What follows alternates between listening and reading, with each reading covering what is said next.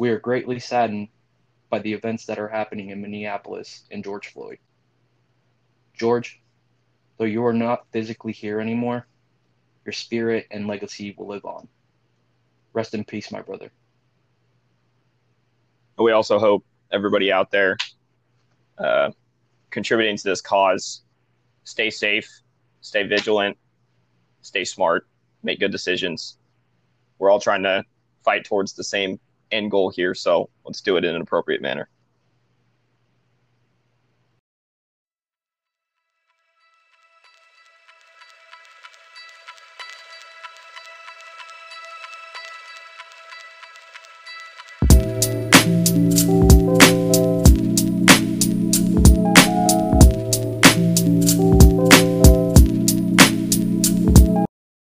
episode two of the Dogmatic Dogs podcast. I am uh, one of your co-hosts, Big Merv, along with my other awesome co-host, Bloyd. Bloyd, how we doing today, bud? I'm doing good, Merv. How you doing, man? You know, I, I can't complain too much. Turned 27 this weekend. I know. You, you you feeling like an old shit yet? Yeah, bro. I lost in Jenga five times, and I had to take five shots of tequila. Oh my god, how'd that go for you? Um, you know, it wasn't that bad because the tequila was really, really good. So I felt nice and warm. That's for sure. I was just talking about this yesterday. It's it's funny. I you know I, I'm 24, but I feel like it, once you get over that hump of 25, every year you know you start to look at 30 and you're like, oof, you know. Uh, the, the closer you get there, 28, 29, you're like, uh, do I have my shit together? Like, am I ready to be 30? It, I don't know how you feel at 27, but that that's just how I, I view that that process going. Maybe it feels pretty good. Dude, no, I completely agree with you. Um, I feel like I'm getting ridiculously old. My knees are, are are aching a little bit more. My back is uh, hurting a little bit more off the bed, but uh, I got to keep trucking, man. Hey, soon enough you'll be yelling at kids to get off your lawn. It's coming. yeah, dude. No. Hey, get off my lawn. I'm not sure if that's the uh, the inflection uh, and the type of voice you want to get across with, but you know what? You got time to work on that. You got time to work on that. Yeah, man. I got to get my khaki shorts game on on par too. No, you got to get your cargo game on on par, and you got to get your, you know, got to get your dad shirt game. That's that's the next step Yeah, dude. Get get the cut off sleeves for sure. and uh, what the Nike? What what are those? The the you know the you know the you know the lawn dad shoes. The those uh monarchs. Yeah, the monarchs. The Nike monarchs. or the New Balances. You got to get a pair of the all whites. yes. Mm-hmm. The all whites, bro, or else you're not doing it correctly. Definitely not. Got to got to have the crew cut white socks too. You know. Absolutely, and they can't they can't be Nikes either. They got to be like like Hanes or Yeah. unnamed brand. You got to have the you have to have the the the cut off sleeve T-shirt tucked in. Have the have the uh, phone the phone carrier right on the belt buckle. How And handy uh, are have, you? huh? How handy are you? Are you? Are, you know? I mean, I have a toolbox typical- with a lot of things. okay. Uh, it's got a lot of things. Do do you use those things on a somewhat frequent basis? Yeah, absolutely. Because Anna needs me to help her out with a lot of stuff. So What you ought to do is just figure out how to work on cars. That way you can just be outside in the front all day, just under the car, just fixing Well, shit. I I know the the overall basics of of of a car. You know, I can change a tire, I can change the oil on the Mini, and uh, I, I I can do all the basic stuff. But you tell me to like change like the whole engine, I can't do that. No, I mean to be fair, most people probably can't. But yeah, you got to step your dad game up, man. Yeah, man, I I got to. So you've been paying attention to uh, the headlines, I feel like it, you know we're in a we're in a really weird spot because like I know sports are in the horizon and they're there, so I start to have things to look forward to. So like during quarantine, there was just random articles coming out from every league, and it was like ah, you know, I, I don't really want to sit here and read about this stuff. There's nothing happening. But now all the articles that are coming out, all the news that's coming out, it's all about you know the sports coming back and I'm, it's very intriguing. I don't know how close of attention you've been paying, but there's been some some good and promising information that has uh, surfaced lately. Oh no, yeah, dude. Uh, first and foremost, the NBA is opening back up on July 31st, so that is going to be awesome because I know that you and I are, are are huge NBA fans. So I honestly cannot wait. I have that marked on my calendar, and I'm just ready to have basketball back. I am too. Um, I, I, don't know if you've looked into any of the specifics, but um, it looks like right now it looks like they are feeling out either a 20 or a 22 team uh, playoffs. Personally, Which, mm. You know, personally, a 20 team to me, looking at the standings right now, I think a 20 team uh, is perfect. Um, it, it is kind of lopsided because it's if you do a 20 team, uh, you're adding four teams from the Western Conference. You're not adding a single team from the East. But uh, you know, if you add those four extra spots, you get Portland, you get Zion and the Pelicans, you get Sacramento, and you also get San Antonio. So I think that does add, um, particularly, it adds one sleeper in my opinion, because I think Portland's probably a team that most people don't want to face in the playoffs. I know they're technically out of the rankings right now, but um, I don't think that's a team you're necessarily wanting to play first round or second round if they make it. Yeah, no, I'm pretty sure everybody is at least paying attention to Dame Dolla and CJ McCollum. Well, and uh, Nurkic is healthy now, um, which helps a bunch. Um, yeah, but Nurkic just because he played for the Nuggets and I know I know him a little bit. He um, he's it's going to take him a little bit to kind of get back into the swing of things because he is a very big big guy. So he he's going to need to get that conditioning in for sure. He's got to get back into basketball shape. So I don't know if Nurkic is necessarily going to be a factor in this year. Maybe next year when he comes back, he'll definitely bring more adhesiveness to the whole team. But I'm bet for this season, I'm I'm not to really put too much stock into Nurkic making making that much of a difference if Portland is in the playoffs. Yeah, I see your point there. Um, what do you think how do you think they're going to do like matchups? How they're going to determine? I'm guessing it's just all going to be record based for. I mean, you know, home field advantage or home court advantage doesn't really matter in this situation, but I'm guessing they'll just go off the seeding. Yeah, that's probably what my guess is going to be, especially if they're going to do a 20 team playoff. I believe that that just gives uh, that just gives a little bit more fairness to the to the game. You know, hey, it sucks that four that four teams from the East don't get represented in the in the playoffs. But hey, you guys should probably play a little bit better than you might be in the playoffs. It's funny too because you look at this and you could tell that they are very they feel compelled anyway. They feel very compelled to make sure that Zion makes it into the playoffs. Oh yeah, absolutely. And I it, it's it's a money play for sure. You Definitely. have to have one of the biggest stars that has come into the NBA you need to have him in the playoffs. It brings more revenue to the game.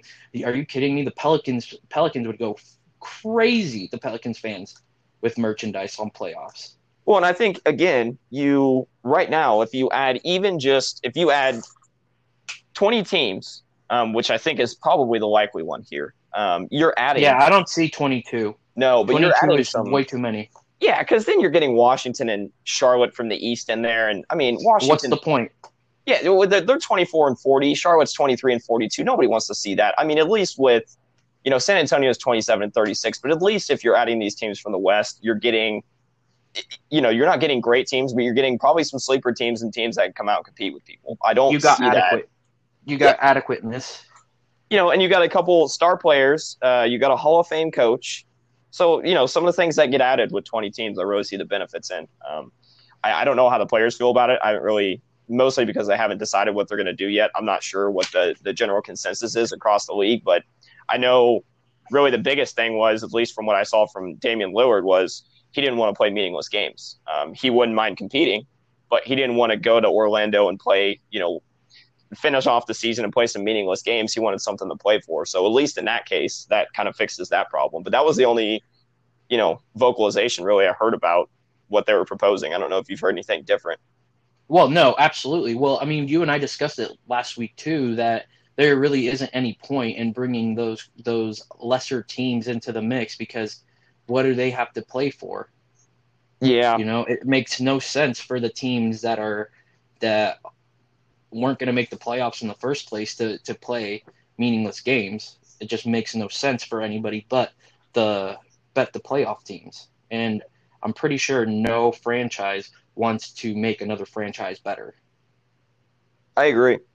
I agree. Um, and I think we got a really good talent crop here we, with this 20 teams. I think we this could be a very very interesting playoffs. Uh, specifically, Mhm. It- like to me, looking at the the most intriguing story uh, beyond the obvious ones being uh, both LA teams, um, the Bucks, uh, Toronto somehow still two seed in the East, playing very well. Um, but the biggest storyline to me is where you get in the West with pretty much the Rockets at six down to really New Orleans. Um, I think all of those teams they have somewhat of the right recipe for success, and I think they're sleeper teams. I know for a fact that Memphis is not a team I'd want to be matched up with.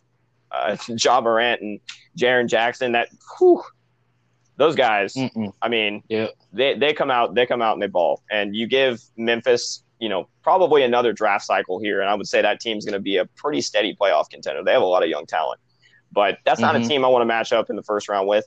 The Mavs, I don't know if I want to play Luka and Kristaps. That doesn't sound very that doesn't sound very good. Um, even the Rockets. I mean, James Harden, you know, he's been kind of known to kind of falter in the playoffs, but he's got a different running mate this year in Russell Westbrook, and I, they they could make some noise as well. Um, so I think really, and then we obviously talked about Portland and uh, the Pelicans. So I think really from six down, um, you, you really have a good storyline there in the West. The East to me seems more top heavy, just Mhm. because you know one through three being Milwaukee, Toronto, and Boston. You know they've consistently been great all year long. Uh, same with the Heat at number four. The Pacers have been really quietly good, um, sitting at number five, and then Philly's been kind of a disappointment. I don't know if you would agree to that. I think they haven't really lived up to the hype. I really thought Horford was going to come in and you know really make a difference, but for whatever reason, one way or another, I mean Philly. The past couple years, they've had the pieces and just not have been able to done it or you know do it. I'm not sure what the case. I think a lot of it probably has to do with Ben Simmons not being able to shoot, but there's definitely some other problems there too. it, it, it's Ben Simmons not being able to shoot, and it's also Jimmy Butler leaving for Miami. I I do know that Embiid has said that not having Jimmy Butler has affected has affected that that team's uh, identity. Well, and not having JJ Redick too, because he was just a solid piece. You know, we talked about the solid role players last week uh, from the Last Dance, and like JJ Redick's a perfect example of like a Steve Kerr or you know a John Paxson, like consistent, can come off the bench, start lighting up the board real quick. Um, so they, they're missing a couple pieces there, but I really thought Horford was going to come in and really complement Embiid very well. And I that team just doesn't. On paper, you look at it and you're like, wow, that should be a really good team. And then you watch them play and you're like, okay, I, I don't know what the deal is here, but this doesn't work. Yeah, no, I, I I don't know what's going on with that team, man. I just feel like it's just not clicking the way that it should, and it, it and you can t- definitely tell Ben Simmons needs to get a jump shot. I don't know what he's thinking or what he's doing, but he needs to get a jump shot. People are not going to respect him. He's not going to be a, an, a great like everybody's predicting him to be if he does not get a jump shot. And it's crazy too, because that is the only like part of his game that he's missing. Every other part of the game he has down well, if not incredibly well. As a defender on the defensive side of the ball, I mean, he's solid as a rock. You you don't really have any quarrels to say as far as his defensive side. And I mean, as far as in the paint, he's a great scorer. You know, he's physical. He's a big guy. It's just he's missing. He's only missing one real part to his game, but it happens to be such a big part of the game now that it really.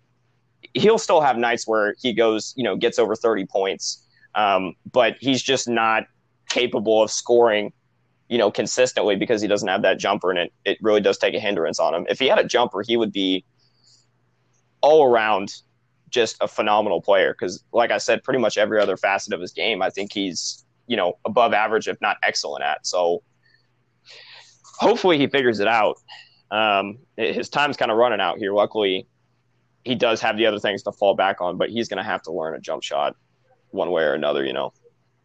If then I've always, dude, I've been beating this drum for a couple years now, and I've been saying Ben Simmons just needs to spend a summer with a shooting coach to perfect his shot so that he can get his shot up.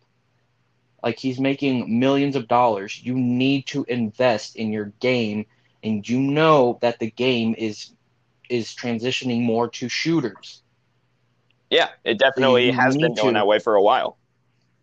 So I don't know what what he's thinking with being like, "Oh, I don't need a jump shot." Yes, you do. Like, have you? How many memes do we see where literally his defender is in the paint and and he's wide open for a three and he doesn't take it? Do you think it's a Fultz thing where it's like a confidence issue? Because I think he's in a better spot than Fultz was. I think he does have some form of a jumper there, but I just wonder if he doesn't trust himself to take it.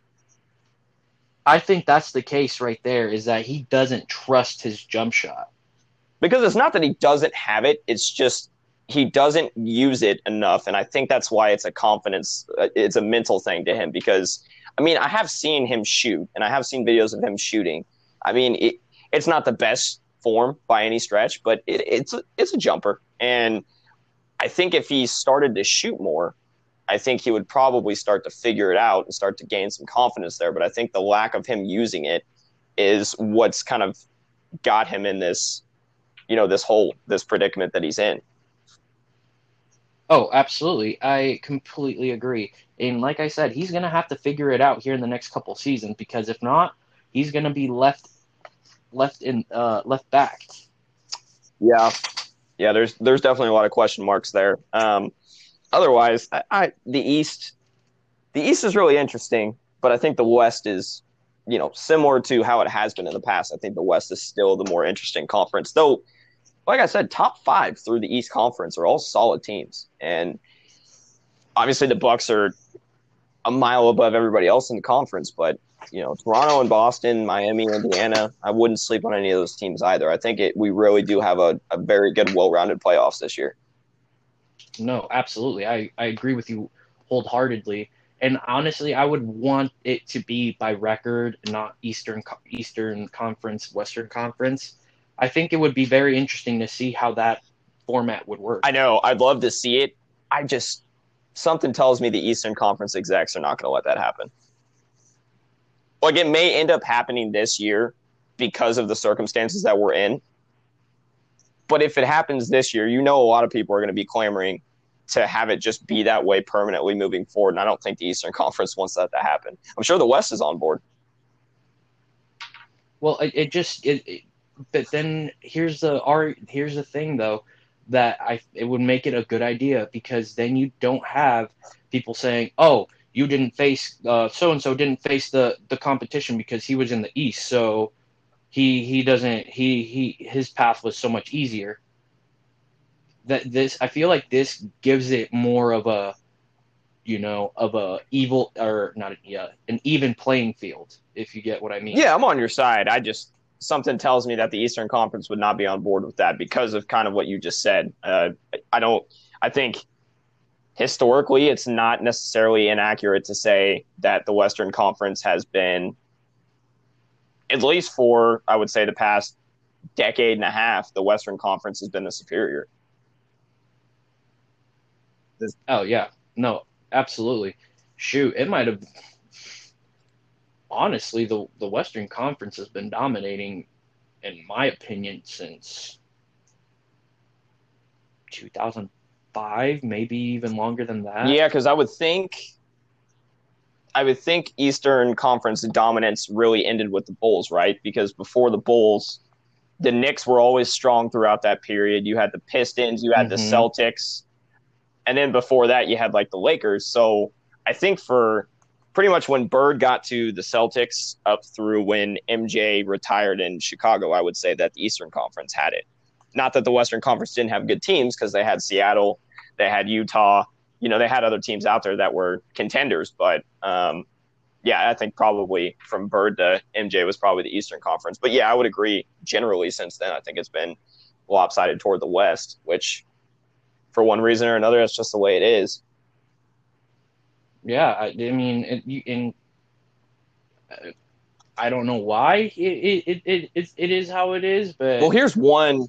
I mean, here's one maybe uh, one idea why is that I'm kind of noticing a trend just looking at the the, the trends or the standings here, excuse me, um, the conference standings.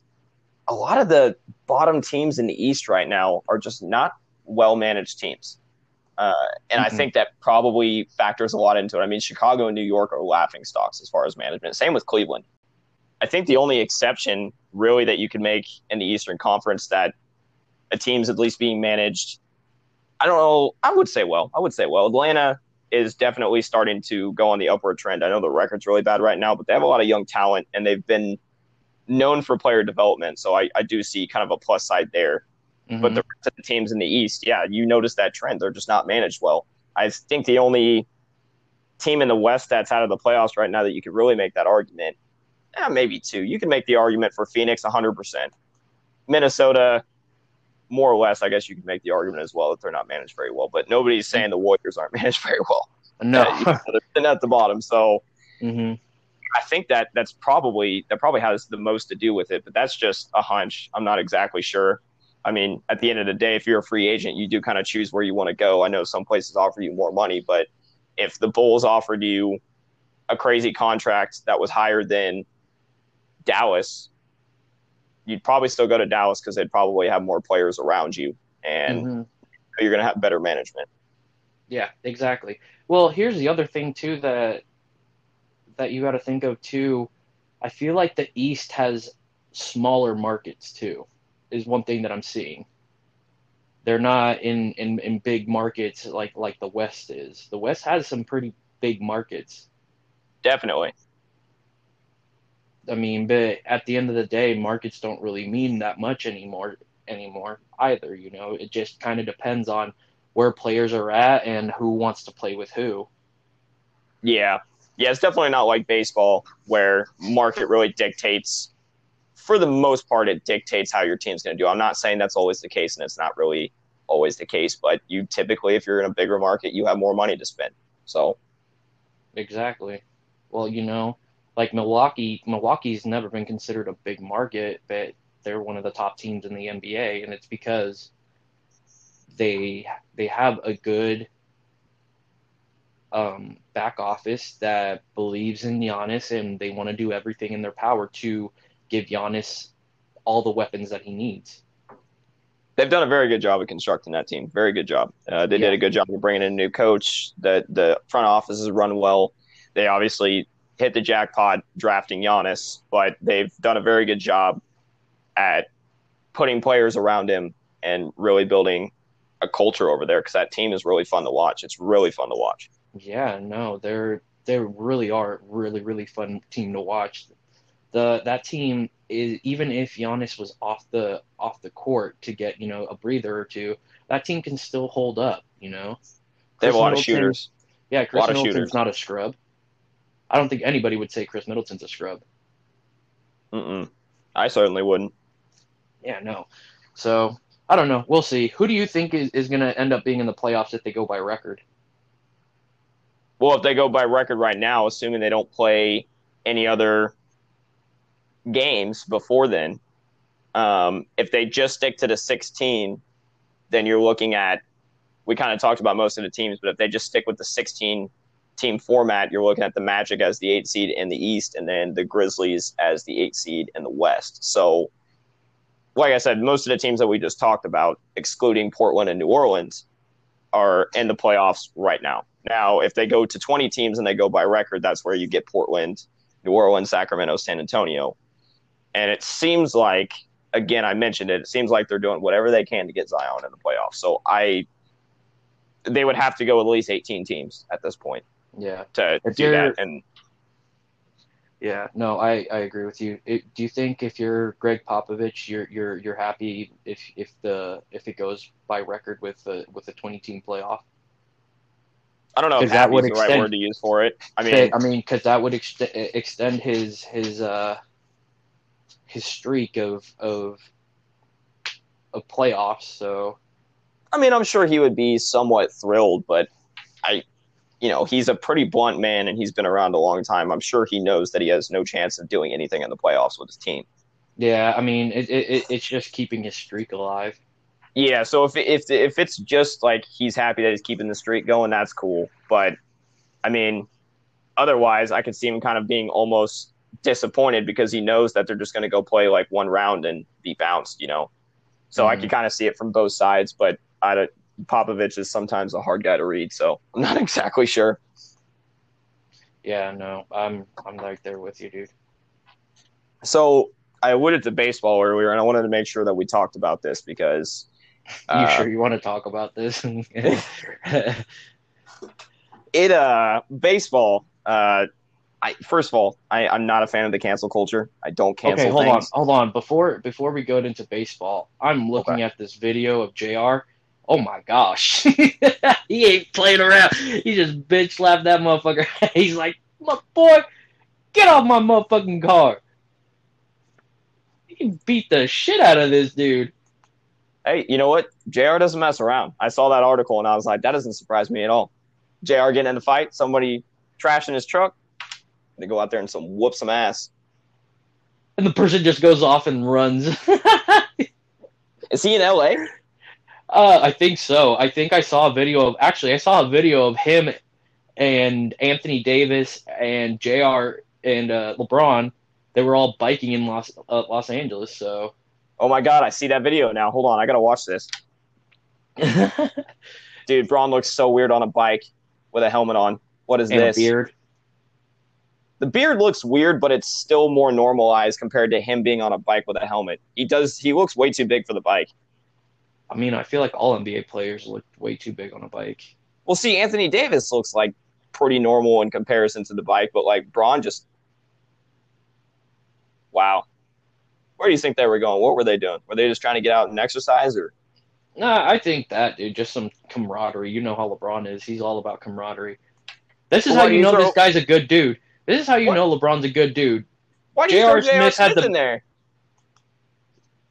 like I just feel like I I don't know, man. Him and him and J.R. are are actually pretty good friends, and you can definitely tell that they're good friends because if he wasn't good friends with with LeBron, dude, they would not be talking after that stupid boneheaded move that that J.R.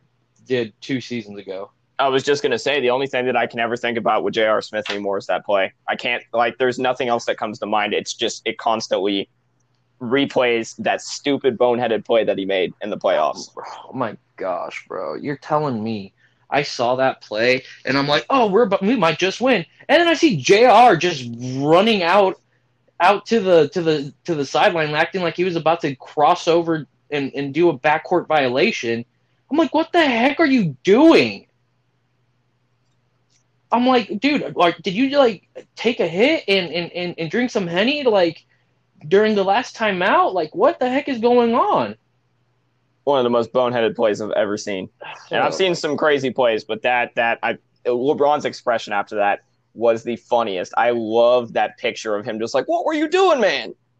I'm bro, that that meme, that that picture of him doing I feel like that was every Cleveland Cavalier fan. Oh my! My, dude, I oh my gosh. It was it wasn't even like I, I didn't think that we were gonna win the the the championship that year or anything like that. But at least we would have, you know, surprised some people, you know? Oh yeah, because that was, I mean, you know that that was really the turning point of the series. Because afterwards, the Warriors just went on to make a mockery and a fool out of the Cavaliers. Mm-hmm. Yeah, no. I wouldn't be as mad that the that the Golden State Warriors won the championships if Draymond wasn't a part of those teams. Yeah, well, you know, some people wouldn't have been as mad about. It, it, happens all the time. There- There's players that Mhm. people don't like. You know, people didn't like the Pistons. They won championships. People hated those guys. Nobody liked Isiah Thomas. They won rings. You know, Mhm. Speaking of Isiah, yeah, no kidding. Yeah, called we Yeah, we, we did call it. We fucking called it. I mean, all the evidence was pointing in that direction. Come on, you, you're seriously trying to tell me that Michael Jordan had nothing to do with Isiah Thomas not being on the dream team? Dude, that's, that's, that was fucking dude, and we we knew it was bullshit. We knew it. it of course, it was bullshit because the, the whole thing was told from Michael Jordan's perspective, and he he already got a lot of heat for that, and he wasn't trying to bring it up, and they brought it up, and he was like, "No, I had nothing to do with it." And guess what? Audio footage or audio recording tells otherwise. So, look, Mm-hmm. honestly, I think I would respect Jordan more if he came out and said, "Hey, I hated that guy Isiah Thomas. Fuck that guy. I didn't want to play with him." Okay, like Yeah. you didn't want him on the team. That's why he wasn't on the team. Just own up to it. If you did do it, just own up to it. I don't see why you have to, you know, try to prove your innocence here when it's pretty obvious that you pretty much played the entire role in him not being on that team. I don't really know what other direction to you take were- that. If anything, like, look, you can probably say that you weren't that big of a factor, but you were at least a nail in the coffin. That's fair. Uh, yeah, if you don't want to take the entire, if you don't want to be the scapegoat, that's fine. But you should at least own up to the fact that You was didn't pretty want him on the obvious. team. yeah, it's pretty obvious you didn't like him, and you probably played a role in him not being on the team. And like I said, the reports that came out proved that that was the case. So, Mhm. Eh, you know, Yeah. I, I, I get it. I get it. It's just it's funny how we both called that, and then like a couple days afterwards, I remember texting you like, "Dude, I knew it. I knew we called it." Yeah, exactly. Now, now I just need to find some proof that the flu game was actually a hangover. Jordan, nah, maybe Rodman, but I don't know about Jordan. No, no, man. I there is conspiracy out there that say that Jordan was actually hung over that day. That it wasn't actually uh, food poisoning or whatever he says. I mean, It was a yeah. it's not an argument completely out of left field, but I don't see it as likely as. Well, I guess I really didn't see the food poisoning really being a factor, but either way, who knows about the flu game? The the bigger conspiracy I think has been solved because a lot of people that they've had this on their minds for a long time. I know Isiah Thomas has always been curious why he didn't make it. Yeah, no, man. Yeah, no. There there's no reason why that why he shouldn't have been on that team. Point blank period. I agree. I agree. Yeah, man. But all right, so baseball. Let's get it done and over with because I really don't want to talk about this shit for way too long. Trust me, it, it's almost paining. Like it's it's almost hurtful to me that I have to talk about baseball. But I'm talking about baseball for one reason and one reason only. I'm canceling baseball. It's happening. I, I this is my my cancel stamp that I use very scarcely, but I'm using it today, and I'm canceling the MLB. How do you come to the players? Not only just the players, your best players, your ambassadors for the sport, the ones that are getting paid the most money, and say, "Hey, we're going to take about 75% of your salary that we said we were going to pay you. And you guys are going to need to be okay with that." Not to mention that they would be going back to playing baseball, already putting themselves at risk of just a normal game, having to isolate themselves from their family members, basically just living, breathing, and dying by baseball, not doing anything else. And you're telling them that, okay, we're going to come back. You guys can play baseball again. You can't do anything else, and we're docking the majority of your salary that we promised. That's bullshit. Yeah, no. A contract's a contract. You collectively bargained that contract on both sides. You guys met to an, an amount, and you agreed to pay that amount.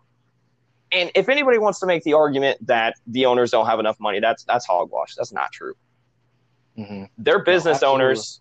They take this risk on when they buy a team, when they sign these players. You pay them what you promised. If I were somebody like Max Scherzer or Bryce Harper or Mike Trout, I would be like, you know, first of all, it, it, they're all fighting and basically saying, why did you even bring this to the table? Which I agree. Why did you even propose this plan? You knew they were not going to be okay with it. Okay, that's part A.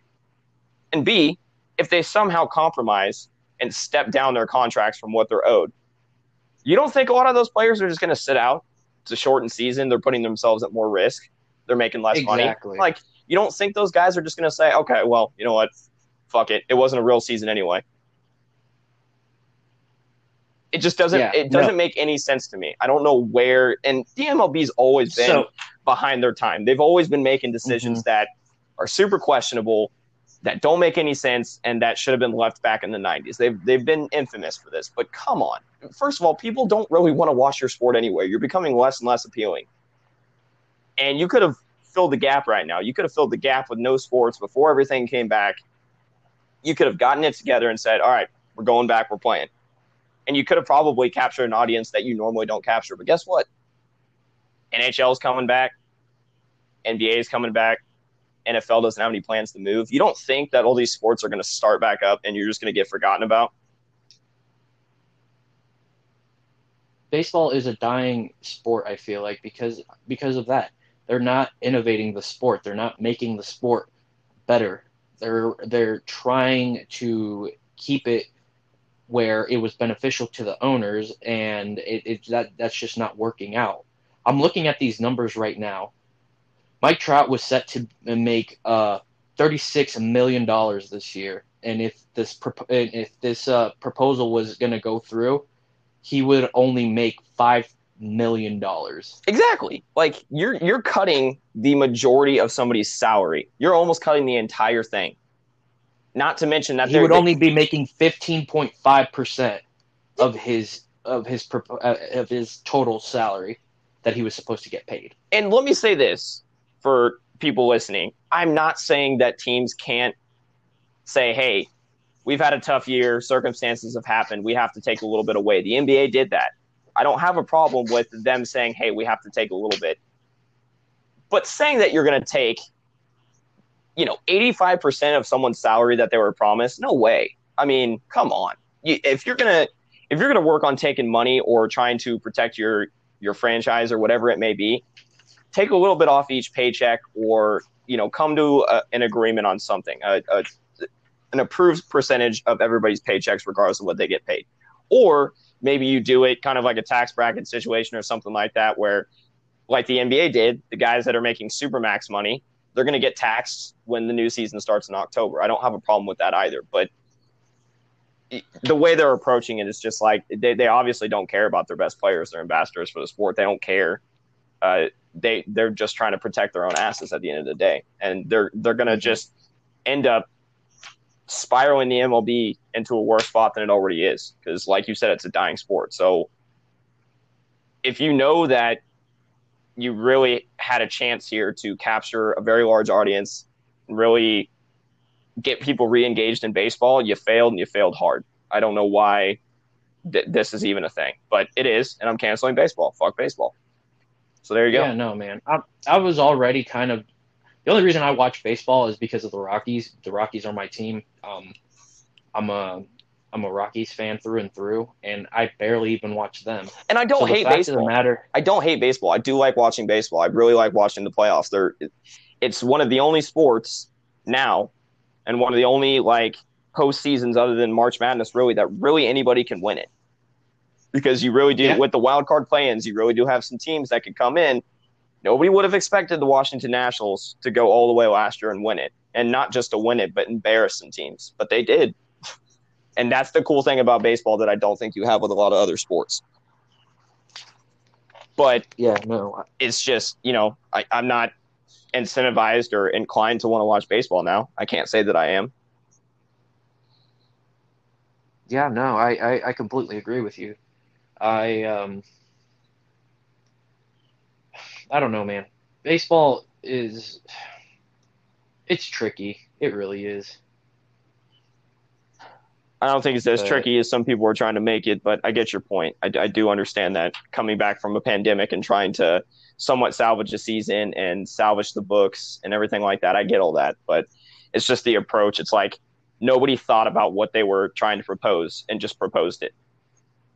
Nobody proofread, you know, the proposal, none of that. It was just like, okay, I have an idea, wrote it down on paper, and they went in and said, hey, here's what we're doing. just doesn't work. You're running a business, you should Yeah. probably have, you know, some more insight and some more self control and situational awareness than that. But that that's for another day.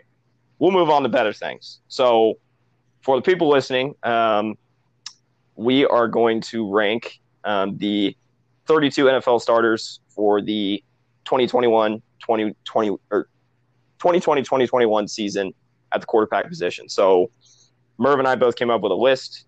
Um, we ranked our QBs for what we felt they were going to do this year and how they should be viewed in a ranking format. So we're not ranking overall careers, we're not ranking previous seasons. We may allude to some things from previous seasons, but this is all for this upcoming year.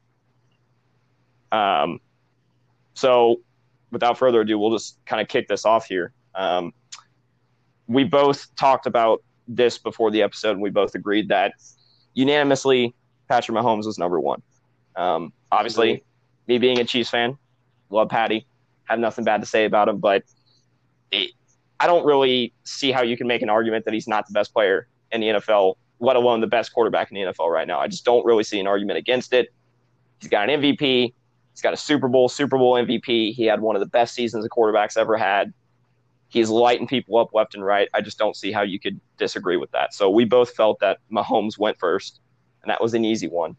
Um, so for number two, Merv, I'm going to let you go ahead and uh, give us what you had for number two. Number two, um, I'm going to go with uh, Drew Brees, man. Model of consistency has been phenomenal year in, year out. Always has his team in the playoffs. Um, I, I feel like this is another gimme, man. You, you just can't go wrong with Drew Brees. See, I, am going to kind of disagree with you. Uh, I have another player in mind at number two, but for mostly the same reasons that you just described, and that's Russell Wilson. Um, you know what? And, and and guess what, dude? He is my number three. Okay. So okay. you know, it, it, you can you can you can argue with with with one or the other. To me, I just feel like Drew Brees has been doing this for a longer period of time. Okay, I don't necessarily disagree he, with that, and you have a lot of the same mm-hmm. reasonings that I have for Russ. So that's fair. I, I, I can live with that. Um, so you had Brees at two, and then you had Wilson at three.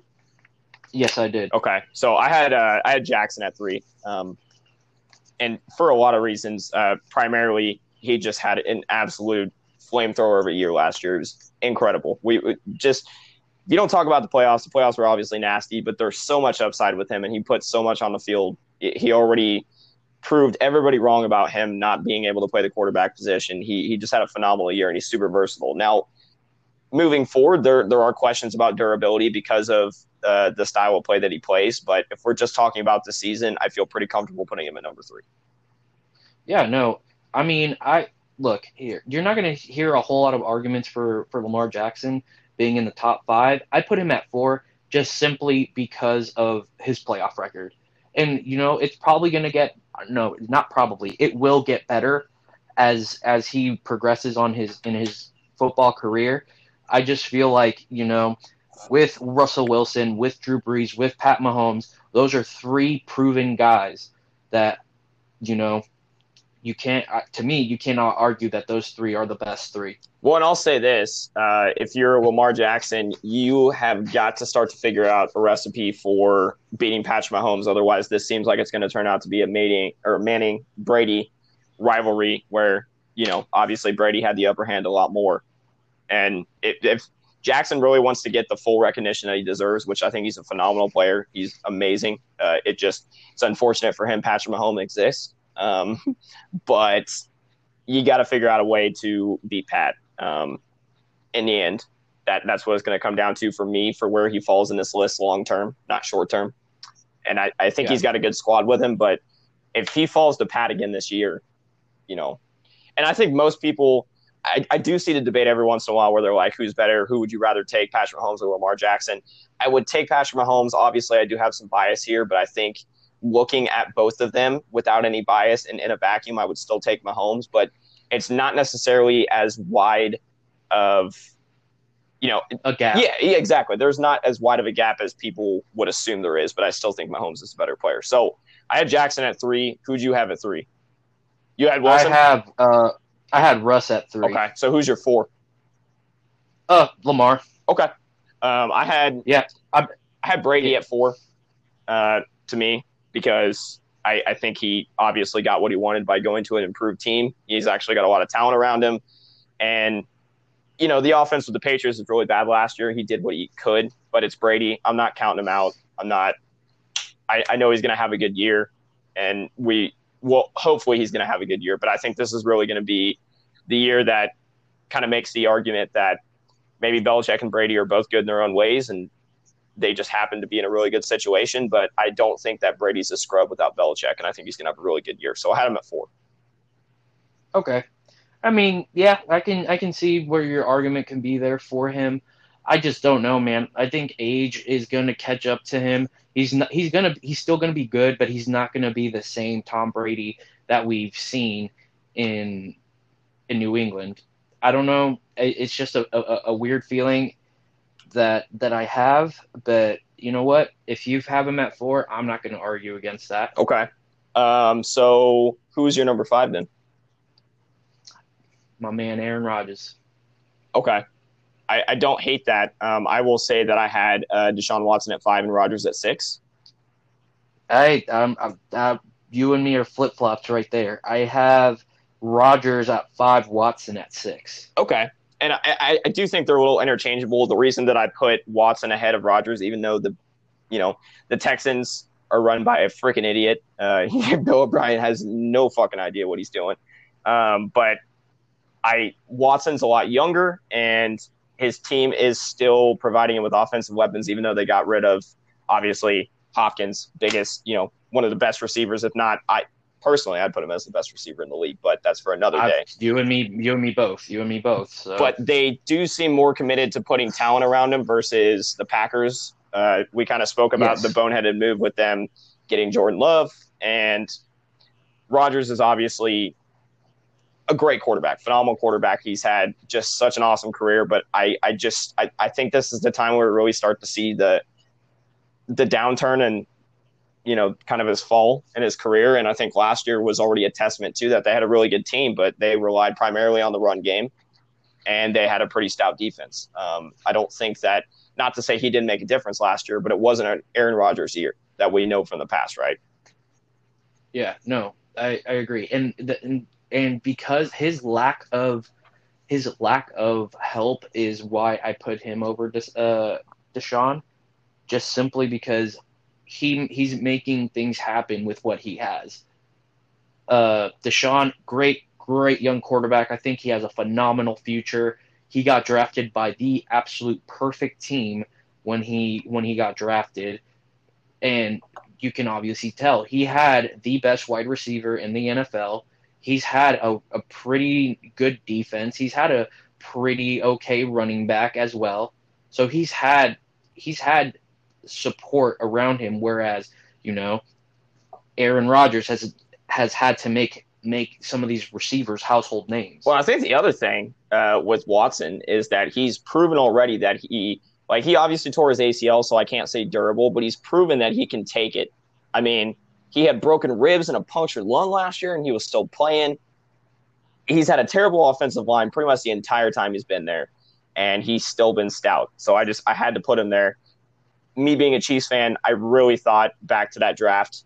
I really thought that he was going to be our man. It, it looked like it was pretty much dead set, and we came out of left field and got Patrick Mahomes. But I was perfectly okay with having Deshaun Watson as our quarterback. I, I really thought fondly of him when he was in college, and I think he's already done great things in the NFL. So uh, we can agree yeah. to disagree there, but I, at least we had them in the same order.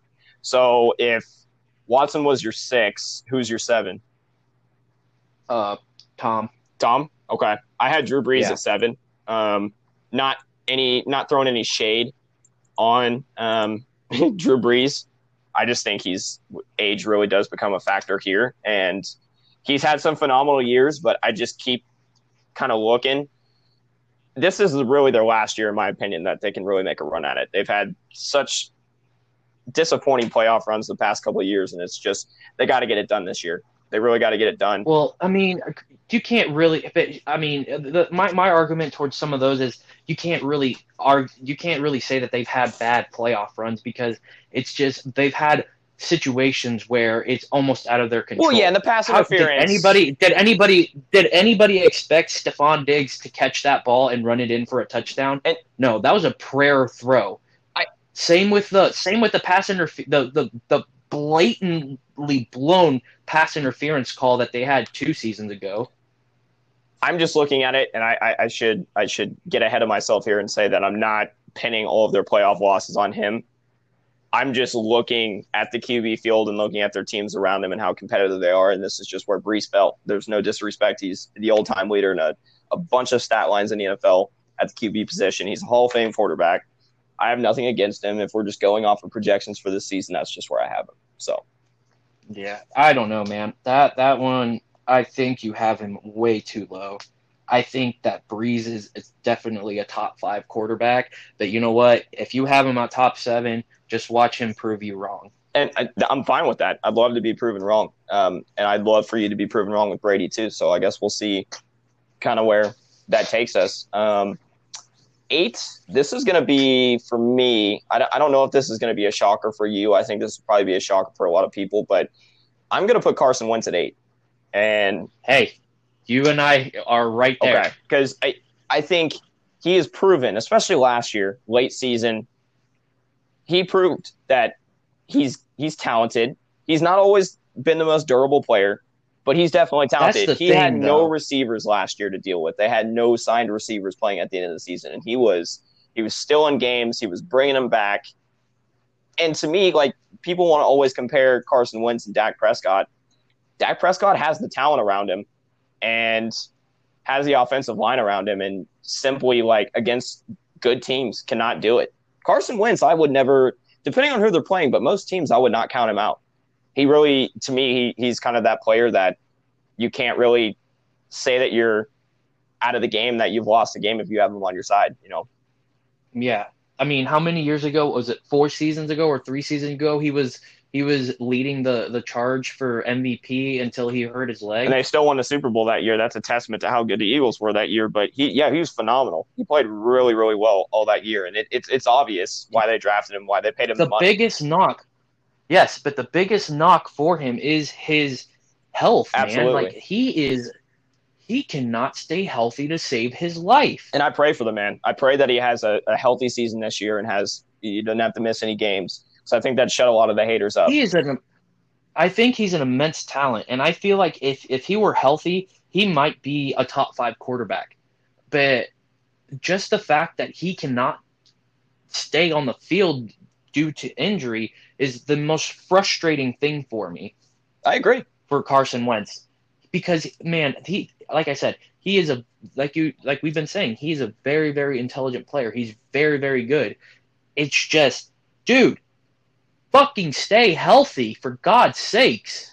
Yeah, and some of that is out of his control, but th- there are some situations where he could keep himself out of trouble a little bit better. So I think he, he needs to be a little bit more cognizant on the field. But like we both mentioned, his talent is there. We obviously know how talented he is and how good he can be when he's healthy. So, you know, moving forward, I, I have him at eight. I, I, think he he belongs there, and I think he's deserved that spot. And I think that the Eagles are, are going to be an improved team. I'm really interested to see how they use Jalen Hurts because I think they're, you know, Pederson is a, a, he's obviously a descendant of Andy Reid, but he he uses a lot of the same style of offense, and I think that he's going to try to put Jalen Hurts in situations kind of like what New Orleans does with Taysom Hill, and I think it's going to benefit them. So I'm very interested yeah. to see how that turns out. But he's going to have a healthy or a healthy wide receiver corps this year hopefully he comes, you know, firing on all cylinders and stays healthy.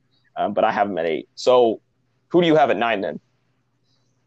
Jimmy G. Jimmy G. Okay. Um, I had Dak mm-hmm. at nine, so I would agree to disagree there. But I, I'm curious for why you felt Jimmy was number nine.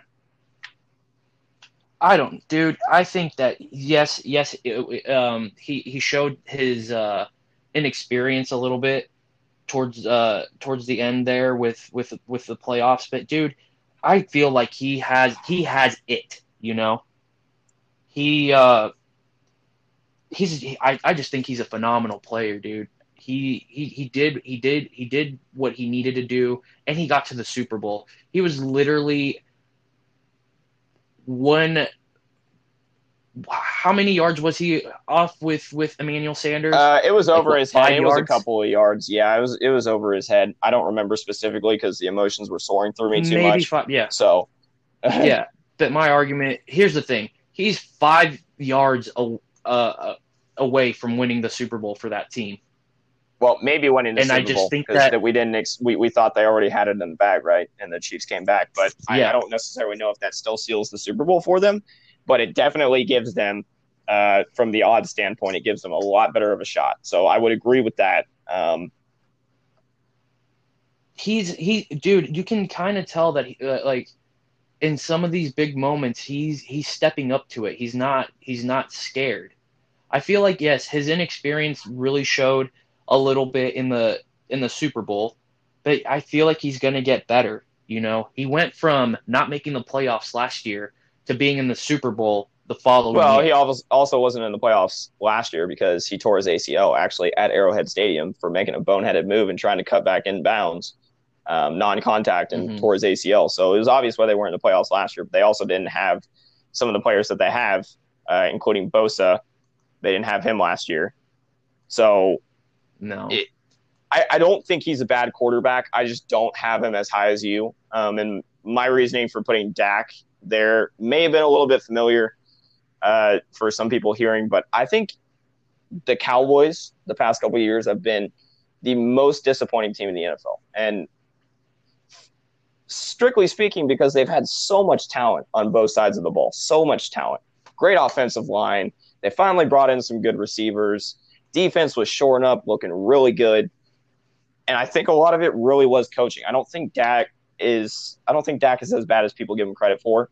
They obviously choked in some big games last year, and some of that falls on his shoulders.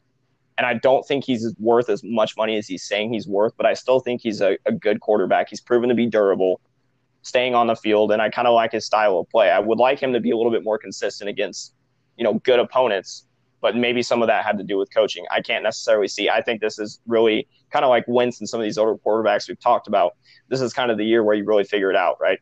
You figure out if Dak's actually worth that money, assuming they don't get a contract done Yeah. before the season starts. That's always still in play, and they're negotiating. So that may be the case, but if he gets paid the big money, the pressure's on even more, in my opinion.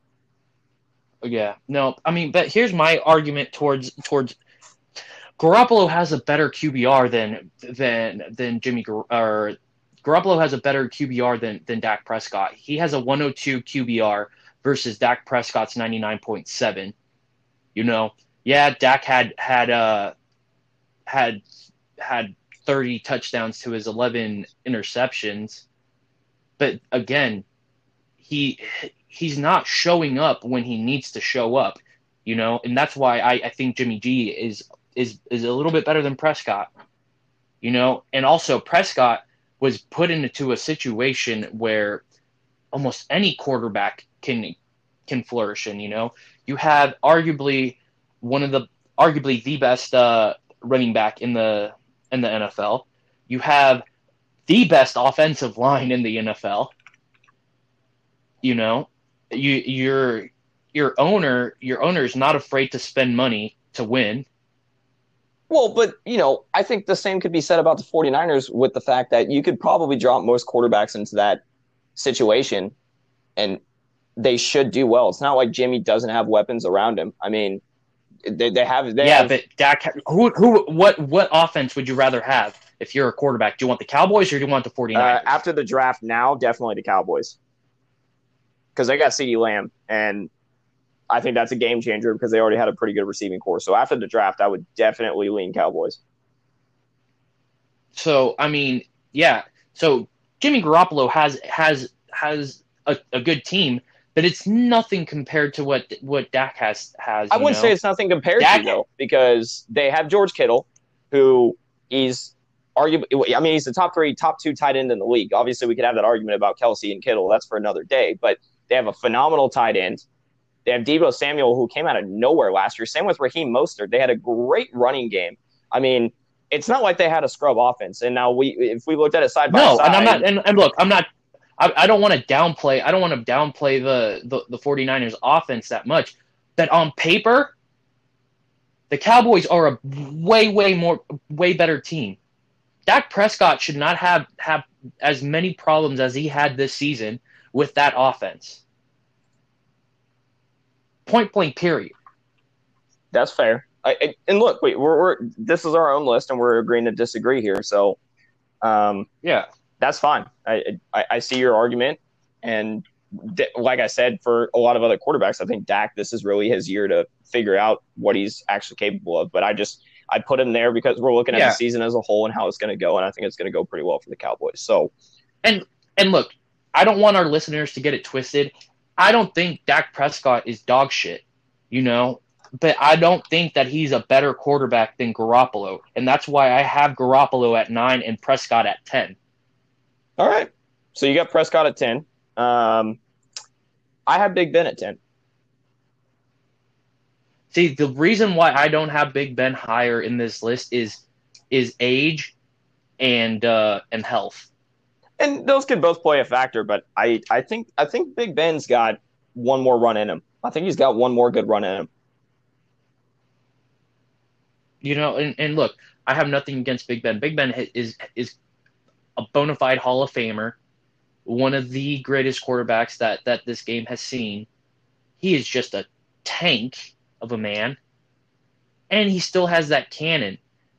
But that cannon only helps if he's on the field healthy. That's true, and I guess there there is some questions about his injury coming back, but that I, I, think the outlook looks pretty good, and they still have the same coaching, and they've added some pieces. I think if Big Ben comes back and all goes well, I think they are a contender in the AFC. Uh, their division probably not. Mm-hmm. They probably have to get a wild card because they do have the Ravens in their division. So I think that's a little tough. Yeah. But I still think they're capable of making the playoffs, and I think Big Ben does make a difference. We saw what happened when they had scrub quarterbacks last year. Didn't play out well for them. And they have a mm-hmm. really good defense. So if Big Ben can play to, you know, 75% of what he did play, I still think that will win them a lot of games. And at the end of the day, you can obviously say that other parts of the team, you know, kind of helped win that game. But I, I think Big Ben still got something in the tank. So that's why I put him at 10. Um, coaching, team, uh, weapons around him, and I, I, think he's poised for just one more. Um, I don't know how much longer we have Big Ben in the league, but I, I think he's going to give it his go or give it his all for for one more. So, um, so you had Dak at ten then, right? And I had Big Ben. Um, yeah. Who's your eleven? Uh, Matt Stafford. Okay. Okay. I, I, I don't disagree with you. I, I will say, um, so I had Matt Ryan at 11, not Matt Stafford. Um, and I had a pretty heavy debate about who I wanted to put higher and why. Um, and I think a lot of it does come down to that Matt Ryan is surrounded by like he's not surrounded by tremendous management. He's definitely surrounded by better management and a better ownership. But it seems like the Falcons are more committed to building around him long term. He is their franchise quarterback. The same could be said about Stafford, but it mm-hmm. just seems like you know Matt Ryan's he's had some great years and he's he's consistent the talent's there. He's getting a little bit older, but I mean, he's been a workhorse and he's he's done so much for the Falcons. He got them to a Super Bowl. Obviously, it was embarrassing the way they lost, but I I, I felt that Matt Ryan deserved to be a little bit higher, especially looking at the season as a whole. Uh, this upcoming season, I, I just felt like the Falcons' outlook was a little bit better than the Lions. Um, but I don't necessarily yeah. hate for you having Stafford at 11, and I can see why you did it because I did have that debate between the two of them who I wanted to put higher. So yeah, no. Uh, the reason why I have Stafford, dude, is just plain. Is just it's just that his team is not very good, and he's he he he puts up big numbers. If he had a better offense around him, we would be talking about Matt Stafford in a better light. You know, back when he had Megatron, you know, you you you kind of just started seeing, oh yeah, the Lions are starting to commit with Stafford you know, he has he's had he has uh, weapons. He's starting to kind of kind of get it, and then for some reason, it just all fell fell apart as soon as Megatron retired. Yeah, and I can see that. I, I, I don't have anything against Matt Stafford. I've actually a lot of the times I've really fought in his corner because I really don't think he gets the respect he deserves. Um, if he was on another team, if he was on another team, if if like let's just say this, if Matt Stafford was in in the 49ers, the 49ers would would have been uh, a top a top team for the last three seasons, in my opinion. Yeah, I don't disagree with you. Okay. Yeah, you know? no, I, I, I, completely agree with you there. Um, so this is going to be, for some people listening, this may be a, you would may consider this a hot take, but I don't consider this a hot take. I actually consider this pretty surefire. I have Kyler Murray at 12. Ooh. And here's my reasoning mm. why. So he was, and I was down on him coming into the NFL. I really thought it was going to be another Baker story. He was going to a shit team. He was even smaller than Baker Mayfield. He still had an electric year in college. He was still a great player. I just didn't see him developing into an NFL quarterback. But guess what? He had an awesome season last year. Offensive Rookie of the Year. Had a great season uh, for what he was handed anyway. I, I remember turning on some games and watching him just for, you know, I had red zone on. I could see some of their their drives. He did a lot with a little. And he's clearly shown that he's capable of being a franchise quarterback and capable of being a good one. And them adding Hopkins in the offseason, I'm like, oh my God. I'm like, you just gave that man Hopkins. I mean, any quarterback with Hopkins, excluding a couple because the Texans had Hopkins for a while and it didn't work out. I mean, he was still great, but they weren't, you know, like a playoff contender team. But Kyler and Hopkins seems very dangerous to me. And I was also very down on Kliff, and it seems like him and Kyler really click well, and that team's making good decisions. So I have Kyler at 12. I, I, I think it's a little too high. Maybe next season I would agree with you that for this season I, I don't know that's a little high. We'll we'll get to where I have him at later, but at my 12 I have Matty Ice. Okay. At my number 12 for all the facts that you have been saying. He, like Drew Brees, has been just been consistent. He's been very, very good for a very, very long time. And I feel like as long as Matt Ryan is there with with Julio Jones, you can't count that team out. I would agree. I, I'm very fond of Matty Ice, always have been. Um, and I wish things would have went better for him. I would have obviously loved to see him win that Super Bowl because fuck the Patriots. Um, Yeah. But Yeah, no, that would have that would have been great for Matt, and I feel like that would have cemented his legacy definitely, as as a great as a great quarterback because he had the MVP that year, and and, all he had to do. it sucks too that we look, you know, and it, it we're all victim to it. You look at a player differently when they have a championship versus when they don't, right? You really do, and it Mhm. sucks for him Mhm. specifically because he's being given the benefit of the doubt because he doesn't have a championship versus some of the older quarterbacks that we've mentioned, but. Like you just said, he's very consistent, and he's for sure going to be in the Hall of Fame for the Falcons. There's no question about that. So yeah, he'll be in their Yeah, Ring of Fame definitely, for sure. I, don't, I don't see any way around that. So yeah, it, it really does suck that just the kind of general stigma is that he doesn't have a championship, so we kind of we think less of him. But I, I think he's And who knows, man? maybe he will get one. and who knows? Maybe he will get one later. In but it, it, I just feel like their their moment was was a couple years ago, and it, it just crumbled. Definitely, definitely. So I said my twelve. Who do you have at thirteen? Uh, I got Big Ben at Okay. 13. So I have Kirk Cousins at thirteen. Um, Okay. I, as much as everybody else was pretty skeptical, especially after the couple weeks last year that he really was dog shit. Beginning of the year with the Vikings, dog shit. But I Mhm. always, I always knew watching him at, or watching him at Washington that he was capable.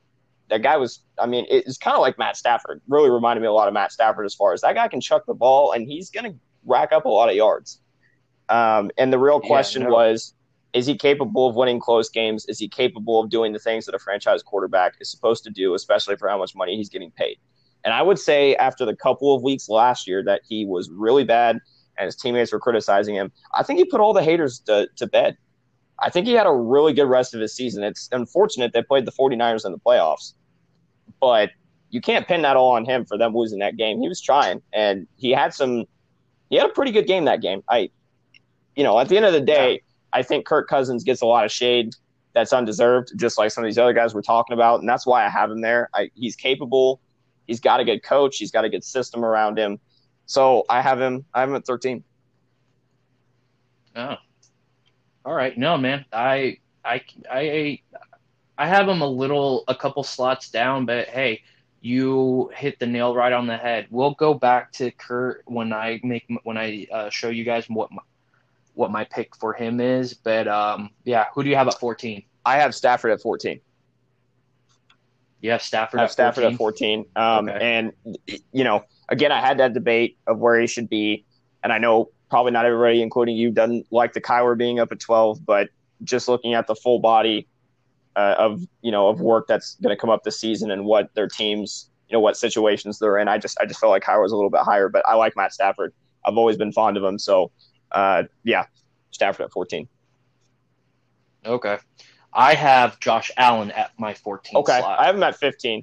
So I think, I think, I think he's going to be the second coming of Big Ben. Honestly, dude, a more athletic Big Ben. I, I don't disagree with you. I, I, I, I really like Josh Allen. I, I he he is I mean, that guy is uber competitive. He and he's such a big dude too. He reminds me a lot of Cam Newton and Big Ben if you put them together because he's got the arm talent that Cam Yes. never had.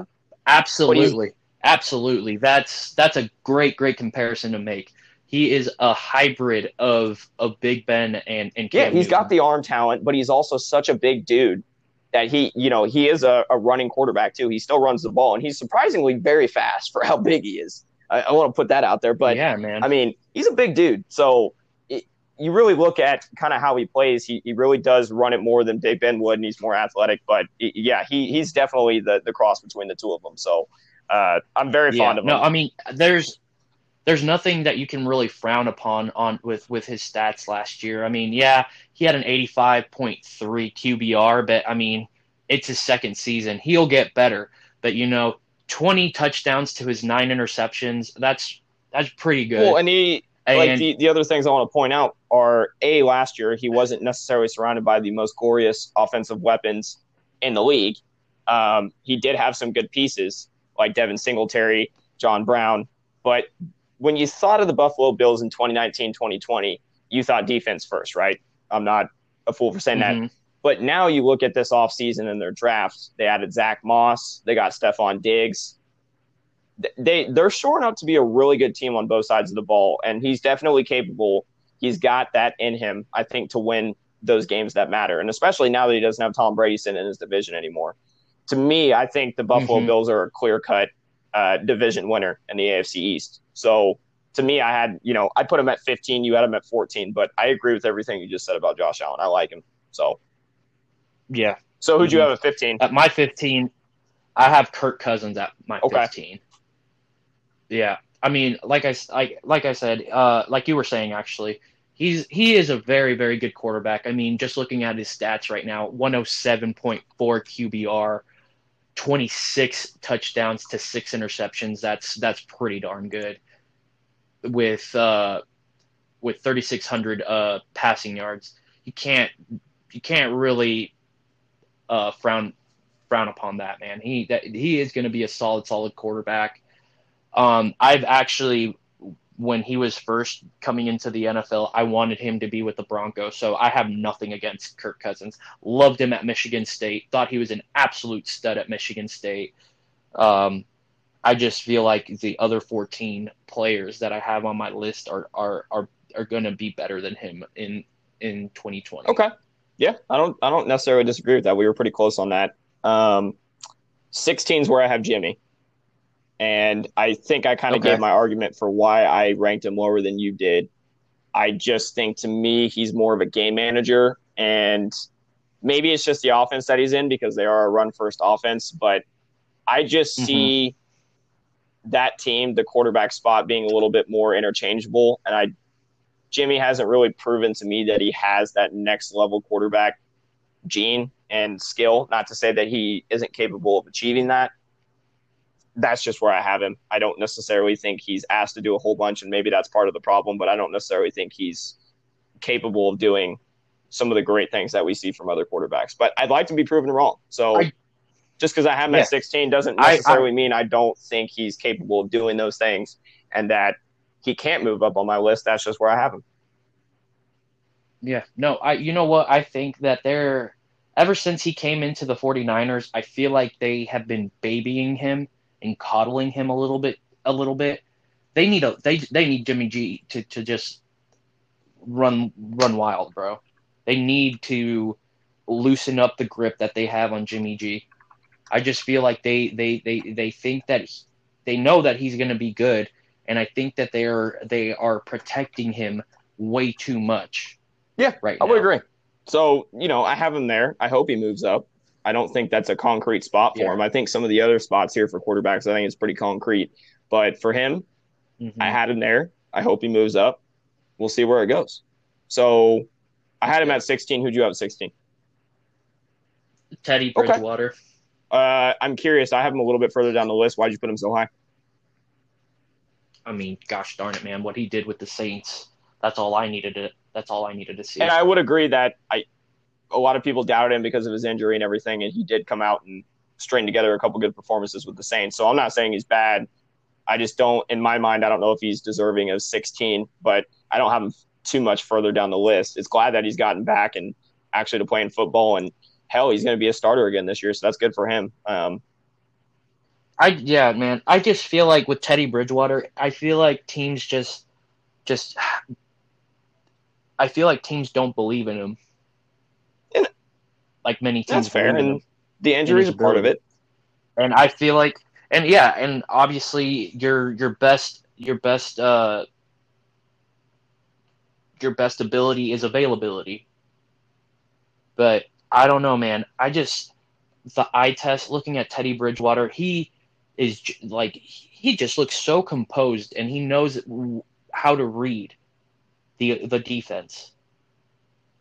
I just I, I don't know what it is about Teddy Bridgewater, but I just I'm sold on Teddy Okay. Bridgewater. I'm buying all the Teddy Bridgewater Okay. stock. Well, I have a fir- I have him a little bit down the list, but we'll we'll get to that when we get there. So you had him at 16. Who was your 17? Philip Rivers. Okay. Um, Yeah, Mhm. se- 17 was I my mean- that that was the same for me. I had Phil Rivers at 17. So The gunslinger, man. I you can say what you want to say about Philip Rivers, man. That that boy can still play the, the game of football. I had to really take my bias hat off of ranking Phil Rivers because me being a Chiefs fan, obviously saw him twice a year and talked Yeah. a lot of shit to Phil Rivers. I mean- but granted, he couldn't beat the Chiefs very much in his career. But it, aside from that, or at least lately, I shouldn't say in his career as a whole, but it, it, since about 2010, he's not had luck with the Chiefs. But Philip Rivers is talented. He's very consistent. He doesn't get injured. He doesn't miss games. His trash talk's hilarious, and he definitely still has the ability to be good, if not great, given the right weapons. I think he's on the older side of his career, so that's a little bit of a, a gray area. But he is with a new team, new coach, and the Colts are a pretty well run organization. So I think he'll do pretty Mhm. well there. Yeah, I mean, gunslinger mentality. Obviously, you're going to have a lot of interceptions to touchdowns. 23 touchdowns to 20 interceptions. That's probably not something that you want from your quarterback. But hey, it's Philip Rivers. Philip Rivers does whatever the fuck he wants. And uh, you know, some of that speaks to the Chargers. Um, so we both had him at 17. Who was your 18? My 18 is Ryan Tannehill. Yep, I had him at 18 too.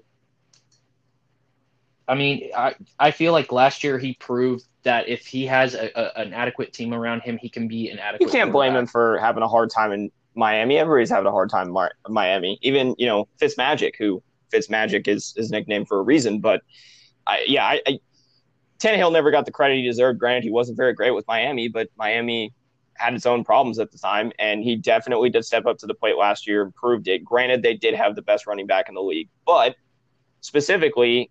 The the thing that I think of Tannehill and the thing or the the play in the game that proved it to me was when he played Kansas City uh, his first game back uh, for Patrick Mahomes. He had a great game. Our defense lost that game, but that run by Tannehill, he was just running defenders over. Uh, I did not realize he was as big as he looked uh, when he was playing us there, and it really shocked me. But he earned his Mhm. money, uh, and he fit really well into that system. They just didn't have the juice to get to the Super Bowl, but I'm not holding that against Tannehill. So Yeah, no, I feel like like like I said, man. I don't think Miami was was necessarily good for for Ryan Tannehill's uh, overall legacy, but now with him being in Tennessee, I feel like he has structure, he has balance as far as his team team is concerned. You know, and I mean they they they they they trusted him. You know, they benched the what who everybody thought was the franchise quarterback for the Tennessee Titans and Mar- Marcus Mariota yeah, and and he he once they once his number was called, he showed that he can he can absolutely. I don't disagree. So we we both had him at 18. That that made pretty good sense. Um, I have Bridgewater at 19. I don't really think we need to talk too much more about Bridgewater. I do think Mhm. Bridgewater's talented. I think he showed that last year. I'm glad he got a, a chance at being a starter again. Um, Panthers having a new coach, um, whole bunch of new personnel coming in. I think they really have a chance to be a sleeper. And that division as a whole, uh, the NFC South is going to be really fun to watch with both Brady and Brees. Um, in the division, you still have Matty Ice, and then you have Teddy Bridgewater now. So I think it's going to be a really interesting division to watch.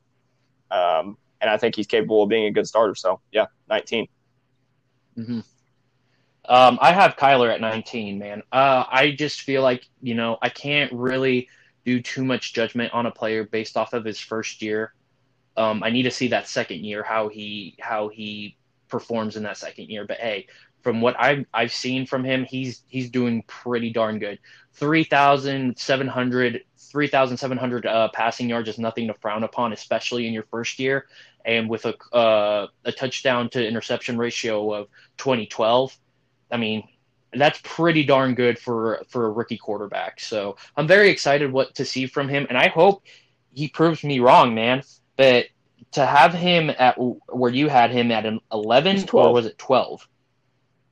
At 12, I mean, I feel like that's just a little too high for me right now, but that can easily change by by by the eh, by midseason this season if we do get to well, see him. I hope he has play. a good year. I think he's very capable of being where I had him at 12. So we'll we'll see we'll see where that goes. But I, I think he's he's going to be uh, a lot of people are going to have their name or his name in their mouth uh, moving forward. I think he's going to be turning a lot of heads. There, I feel like yeah, I feel like Kyler Murray. There's going to be a lot more Kyler Murray jerseys out there for sure. So 20. Um, shout out to your boy. I have Drew Lock at 20. Ooh, I do, really? Um, and primarily, uh, and I, I really had to take my bias hat off for this, but primarily just because of the weapons he has around him. Uh, oh my gosh, dude! Don't even get me started on all these weapons that that that Drew Lock and has. He's a he's a he's a Missouri guy. He's a KC guy, uh, and he definitely showed talent last year. It really sucks that he has to play in the same division as Patrick Mahomes, but Drew Drew Lock's definitely talented, and they put an offense around him that is going to work, uh, and I think it's going to work really well. So that's why I had him at 20. Uh, it was it was a really hard debate for me because I think there's some guys under him that you could make the argument for taking his spot, but that's where I have him. He's a little he's a little high on my list. Um, I actually have Sam Darnold at okay. 20. Um, I think Sam Darnold is going to be the real deal. He he just needs to stay healthy. I mean, granted, his his his time off was because of mono, but I just feel like he he he is what you want as as your franchise quarterback. I mean, 19 touchdowns to 13 interceptions. I'm not too comfortable with that, but he did have over 3,000 yards uh, uh, passing. So I mean, I again, I feel like with more experience under his belt, he's going to become a way, way better player. Yeah, I don't, I don't disagree with you. I don't have him as high, um, but I think Darnold definitely is going to be the real deal in the future. I just, I have to see a full body of work, and it sucks because he's also just with a franchise that has their head up their ass half the time, so I can't hold it all against him. But again, if we're looking at the upcoming season, and we're looking at the full picture, I just don't feel comfortable having him that high. But I don't necessarily disagree with all the arguments you made for having him that high. Yeah. Okay. So so uh, twenty one. Go ahead. Um, Who do you um, got? I have Jared Goff twenty one.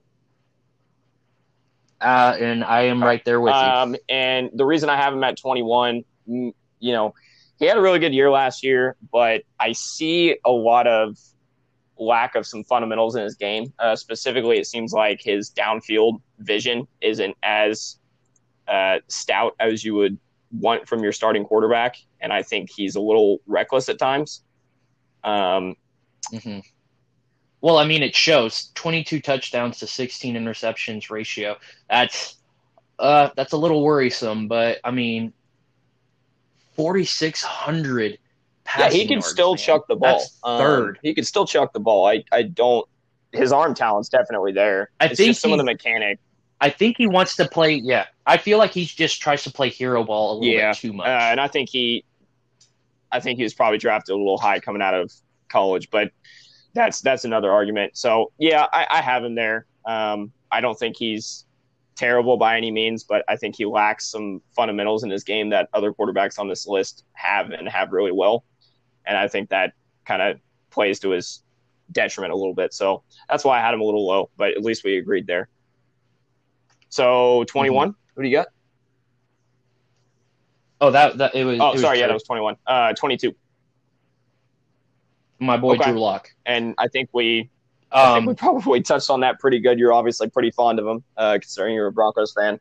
yeah, man. I, I yeah, uh, yeah, man. Uh, just a couple extra extra points that I wanted to do. I, man, I feel like this man is not scared of the of the of the big lights. I feel like he's proven that uh, that he's not afraid afraid of of the big moments. Um, I think he, bro, he's just he has that swagger. He has that leadership factor. The way that he talks, the way that he talks when he's in his interviews, you know, he's a consummate pro. And I feel like not not just the offense, but the whole team is rallying behind him. And that's huge, man. That's really, really huge. Plus, you got he has a cannon for an arm. I am very, very excited to see see the matchups be- between Patrick Mahomes and Drew Lock Absolutely. when uh because you know you know him uh Drew Lock is a Kansas City boy, man. So he's he's he's he's your guys' he's your guys' uh hometown kid. So but dude, it's just gonna be so much fun watching him with all those weapons. Pat Shurmur is is is the, his offensive coordinator. I think the sky's the limit for this kid, man. It I, really I'm very is. surprised that I had him higher than you because I really thought you were going to have him higher than me. That, was, that I think that's the biggest takeaway. I you know so what? I, I I I I really wanted to put him at twenty, but I I I just feel like Darnold and uh, and Goff are are just slightly better than him this year. Not to say that he's not going to surpass them of course. in the future, but just for the 2020 season, I do feel like Darnold and Goff have a slight edge over my. So you had Drew Lock at 22. Okay, so I had Baker at 22, um, and I had a really tough time figuring out where I was going to put Baker. Really tough time, um, but I can't hold everything that's happened in his career so far against him. I, I can't. I don't feel good saying that Baker Mayfield sucks. I do, however, feel that he has to prove it this year, or I'm going to start calling him a bust. He's got to. he- He's he's got to have a really good year. He's got the weapons around him it seems like maybe finally they have a good GM and good coach in place. I don't really know much about this guy that they hired from the Patriots. I forget his name, um, the positional coach. Oh no, he's the Giants. Excuse me, he's the Giants head Uh, coach. Um, who did they get as their head coach? I want to make sure that I'm correct about this because all of a sudden I'm blanking on it. Um, but the point I was making, oh, Kevin Stef- Stefanski, that's right. He's from the Vikings. That's right. That's right. Stefanski. Okay. Um, but Mhm. anyway, I, I don't think you can hold everything that's happened in Baker's career to. You, you can't hold it to him. He, he's had a you know a whole bunch of coaching changes, a whole bunch of coordinator changes. The organization as Cleveland Browns is just not stable at all.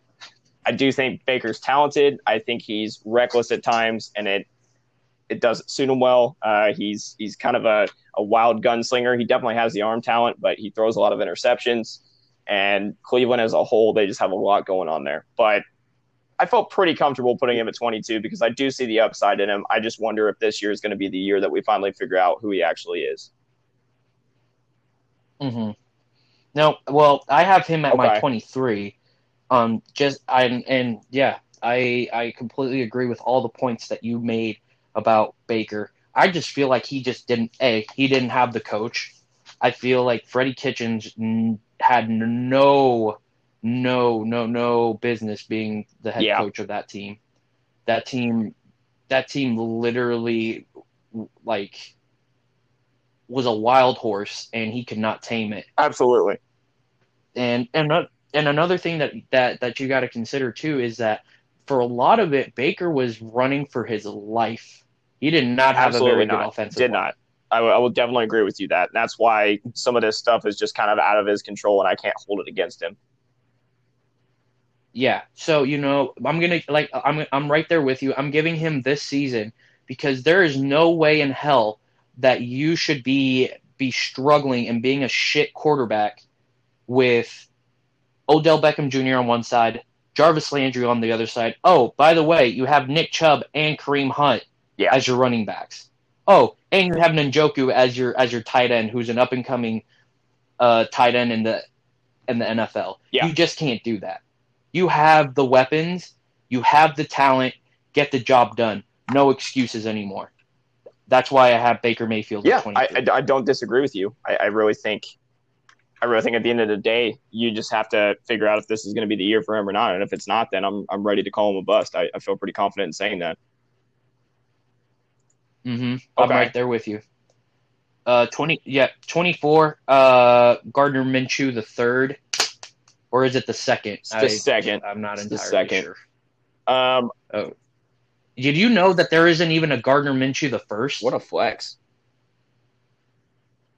His dad called him because he thought that it sounded it sounded good. Okay, so why do you have him? Was that twenty four, right, or was that twenty three?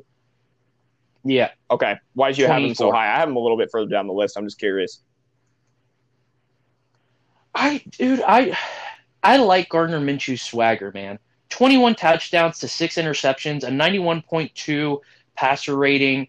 Uh, a little, uh, he had 3,200 uh, passing yards. I mean, there's nothing too much to frown upon with Gardner Minshew.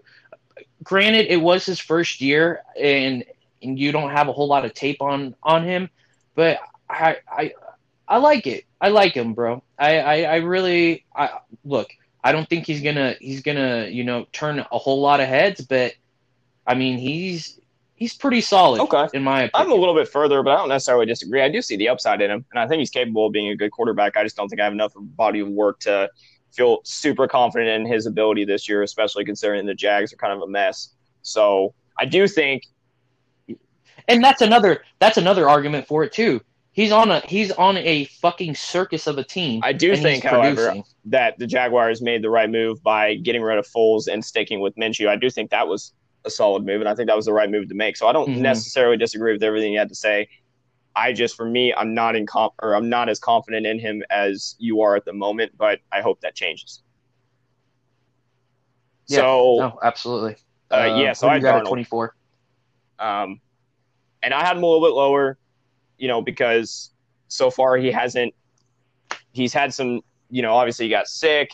He's been hurt a little bit. I, I think he's got a lot of talent, and I think he's capable of turning the Jets around. I just don't think I've seen enough yet, and I think they had a pretty good draft, but I still don't believe in the Jets as a whole. And I, again, it's one of those players. I hope he proves me wrong, but that's just why I have him that low. Um, I, I think he's I think he's one of the best quarterbacks that came out of his draft class, and I think uh, a lot of the criticism he gets is unfair. I just I don't have him super high on my list yet. Um, and once I start to see him be a little bit more consistent and be the player that everybody thinks he's going to be, I hope he moves up. But that's that's just where I have him at the moment. Okay, I mean, I'm I'm not going to argue with you too much there. Um, I see a little bit more in him than you do, obviously, but we you know we can agree okay. disagree. Um, so that was 24, right? Okay, so who mm-hmm. do you have 25? See, this is where I, I had a little bit of a battle, but I, I, I finally kind of kind of uh, confirmed what I wanted, and I'm gonna okay, put that's where I have 25. Yep. I mean, look, man, Derek Carr, when before his knee injury, injury. he was very good. Leg injury. I mean, he, him, yeah, mm-hmm, him and uh, him and uh, Amari Cooper. That that was a tandem, bro. ACDC. I just remember always hearing that ACDC, ACDC, ACDC. That like, I feel like after he broke his leg, he kind he kind of became a little bit more conservative. Very conservative and I feel like and I feel like that hurt his play. Well, and he's very flinchy. Helped. Ever since that injury, he's very flinchy. He's very mm-hmm. he's not very good on his feet anymore. Not even just talking about like the rushing perspective. I'm talking about like his decision making is clouded by the fact that he's so like he seems to be so mentally locked in on figuring out where that defensive end is so he doesn't get hit and it just completely clouds his judgment. And I think he's yes. got some of the talent there, and he's definitely now got the team there. So if he can't do it this year, it's another one of those guys. If he can't do it this year, I'm calling him off. I mean, he's got a team around him now. They got speed. Josh Jacobs was fantastic last year. Like they got the pieces there now, and if they can't do it, if he can't have a good season, I mean, you know, we're gonna figure out really quickly if he's worth it or not because they have Mariota now, so they may be able to plug Mariota in if Derek Carr's not playing well, and you know see where that goes. And Mariota may flourish in that system a little bit better. But yeah, I'm not super fond on Derek Carr, uh, and part of it again is my bias hat, Chiefs fan, Raiders, but. Just looking at his full body of work, he had that one really good year, and since he's just been yeah, like he's been pretty mediocre in my opinion. Yeah. Yeah, no, that's that's where I mean, and and it's it's so crazy to me, man, because like looking at his numbers, it it, it, it's not bad, but you know, he, he I don't know what it is about Derek Carr, man. I don't know. He had four thousand yards of, of of passing, twenty one touchdowns to eight interceptions. It's not bad, and he had a, a one hundred point eight QBR rating, which is not bad. I mean, I feel like any team definitely, depending on the circumstance, I, I would agree. Um, I just don't think he's been able to get it done. I think that just comes down to is he a closer or not, and I don't think he is. Yeah, no. Um, I'm okay, right so that was 25, correct?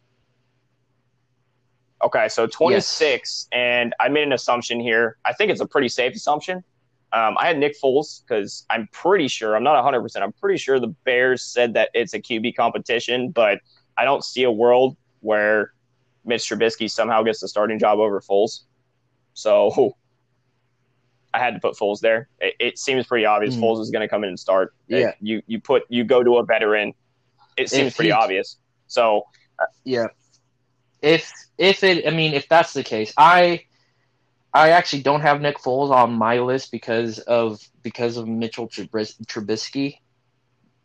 Um, that I mean, we can we can uh, have that argument at another time, but um, why why why are you taking Nick Foles? Um, well, mostly because he's just the rest of the crop that I have here. He's the most proven out of them. He's won in a super. He's won a Super Bowl. He's been a reliable backup in his career. Uh, we haven't seen a whole bunch of him as a starter other than in the playoffs with the Eagles, where he obviously won a Super Bowl. Uh, he got hurt really quickly with the Jags, so nobody really got to see um, but he does have, with the Eagles specifically, him as a starter, he was solid as hell, uh, and he was super reliable. And he had some moments where I was like, I can't believe Nick Foles can do that. Um, but I strictly had him this low because he's it's the Bears. He's getting old. He's coming back from an injury. He's never actually been a starter for a whole season. So there's a lot of question marks, but I did have him at 26 because I definitely looked fondly or more fondly on him than the rest of the guys below him, and he definitely is a veteran and more proven than the rest. So that's where I had him. Um, and not to hold anything against him, I do think he's going to be the Bear starter. I wonder how it's going to go. Um, I hope it goes well, but that's where I had Nick Foles. Okay. 26, okay. I put I Joe Burrow. So I don't, I don't hate that. I, you know, I think that he's going to struggle a little bit because he, a, he's, you know, he's a new quarterback, um, brand new system, completely brand new system, brand new everything. But um, I feel like he's going to have a have a pretty pretty good uh, pretty good first year. It's not going to be great. There's going to be some bumps and bruises on the way, but all in all, I think I think he he'll be he'll he'll show why he was. Yeah, and I don't pick. disagree with you. I had him at 27, so we're, we're not far. Who do you have for your 27 then? My uh, 27, thinking that thinking uh, Trubisky, not Foles, I put Trubisky. Okay, now I'm very interested to hear your argument of why you had him over some other guys we have not named yet. The here's the thing about Mitch Trubisky. I think that he has flashes of of him being good, and he shows why he he uh, he got drafted where he got drafted. I don't know, man. I I'm not completely uh, gonna sell my Trubisky stock just quite yet. I think. Uh, I mean, three thousand passing yards, seventeen touchdowns to ten interceptions. Nah, I don't. I'm not too comfortable with that, but I do feel like he is better than the other quarterbacks that come okay. after him. I don't hate that argument, so I'll, I'll let you have that. Um, I put at 28, I put DJ Daniel Jones uh, with the Giants.